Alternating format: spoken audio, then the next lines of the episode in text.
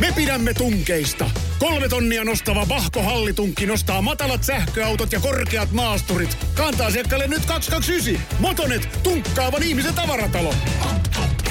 Motonet. Tämä on Podplay alkuperäissarja.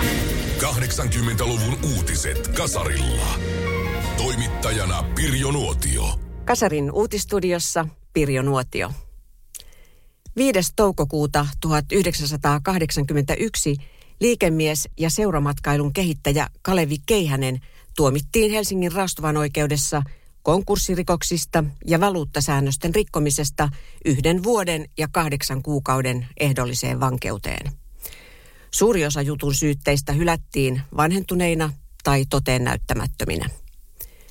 Keihäsen omistamien matkatoimisto Keihäsmatkat Oyn ja lentoyhtiö Spear Air Oyn konkursseihin liittynyt oikeudenkäynti oli kestänyt yli kolme vuotta. Yhtiö lennätti vuosittain Manner-Espanjaan ja Kanarian saarille lähes 100 000 suomalaista.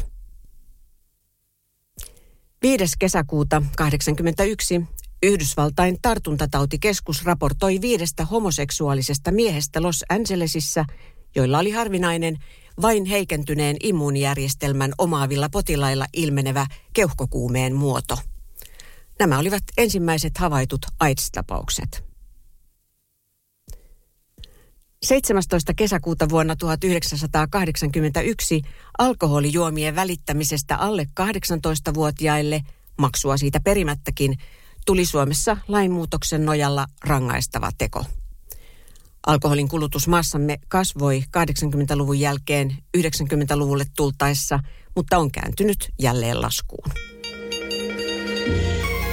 80-luvun uutiset Kasarilla. Jotta tiedät ja muistat, mitä Kasarilla tapahtui. 80-luvun uutiset löydät myös osoitteesta podplay.fi.